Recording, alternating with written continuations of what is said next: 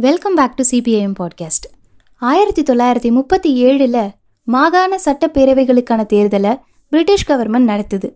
இந்த தேர்தலில் போட்டியிடுறது சம்மந்தமாக ஆயிரத்தி தொள்ளாயிரத்தி முப்பத்தி ஆறுலேயே முடிவு செஞ்சு அதுக்கான பிரச்சாரத்தில் இறங்குச்சு. ஆக்சுவலி காங்கிரஸ் கட்சி தேர்தலில் போட்டியிடுறது அதுதான் ஃபஸ்ட் டைம் இந்த தேர்தலில் மதுரை தொகுதியில் காங்கிரஸ் வேட்பாளராக என்எம்ஆர் சுப்பராமனும் நீதி கட்சி வேட்பாளராக இஎம் கோபாலகிருஷ்ணனும் போட்டி போட்டாங்க. அந்த டைமில் படித்தவங்களும் சொத்து வச்சிருக்கிறவங்களும் மட்டும்தான் ஓட்டு போட முடியும். அப்போ மதுரையில் காங்கிரஸ் கட்சியோட பிரச்சார கூட்டங்களில் கலந்துக்கிட்டு ரொம்ப உன்னிப்பாக கவனிக்கிறாரு நம்ம சங்கரையா. பொதுவாக மதுரையோட அரசியல் நிகழ்ச்சி போக்குகளை அமெரிக்கன் காலேஜ் ஸ்டூடெண்ட்ஸ் ரொம்ப உன்னிப்பாக கவனிப்பாங்க.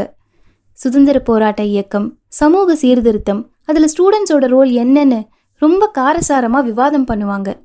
முக்கியமாக இந்த எலெக்ஷன் வந்தப்ப தேசபக்த உணர்வு ரொம்ப இயல்பாகவே அவங்களுக்குள்ள வளருது. இது காலேஜ் பிரின்ஸிபல் பிளின்ட்டுக்கு பிடிக்கலனாலும் மாணவர்களோட இந்த உணர்வு ரொம்ப சாதாரணமாக வந்ததை யாராலையும் தடுக்க முடியல. இந்த நேரத்தில் ஒரு முக்கியமான விஷயம் நடக்குது.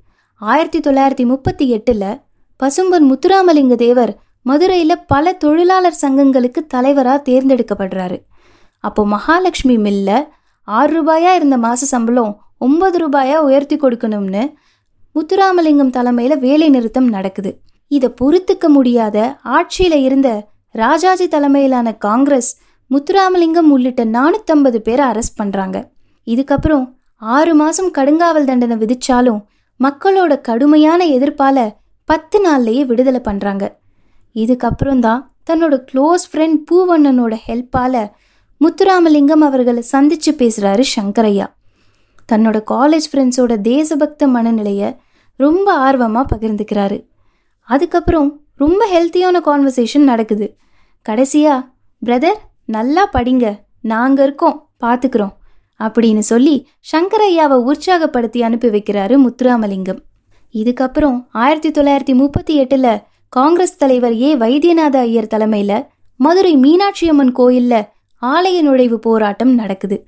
அந்த டைமில் தலித் மக்கள் மட்டுமல்லாமல் மிகவும் பிற்படுத்தப்பட்ட மக்கள் கூட உள்ளே போக முடியாத நிலைமை.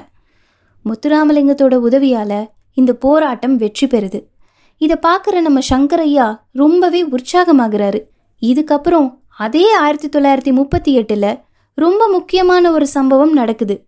சென்னை மாகாணத்தோட முதலமைச்சர் Rajaji higher secondary school first three கிளாஸஸில் Hindi கட்டாய பாடமாக்கப்படணும்னு அதுக்கான சட்ட முன் வரைவையும் சட்டப்பேரவையில் அறிமுகப்படுத்துகிறாரு இந்தியாவுக்கு ஒரு பொதுமொழி இருக்கணும். இந்தியாவின் தேசிய மொழியாக இருக்கிறதுக்கான தகுதி ஹிந்திக்கு மட்டும்தான்னு ராஜாஜி சொல்கிறாரு இதுக்கு அன்னைக்கு சோசியலிஸ்ட் அண்ட் கம்யூனிஸ்ட் கட்சியில் இருந்த எம் சிங்காரவேலு பா ஜீவானந்தம் அவங்க மட்டும் இல்லாமல் பல காங்கிரஸ்காரங்களே இதை எதிர்க்கிறாங்க.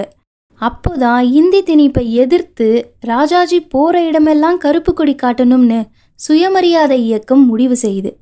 அப்போ சிஎம்வி அச்சக உரிமையாளர் வேணுகோபால் தலைமையில் நடந்த ஆர்ப்பாட்டத்தில் சங்கரையாவும் அவரோட அண்ணன் ராஜமாணிக்கமும் கலந்துக்கிட்டு ராஜாஜிக்கு கருப்பு கொடி காட்டுறாங்க.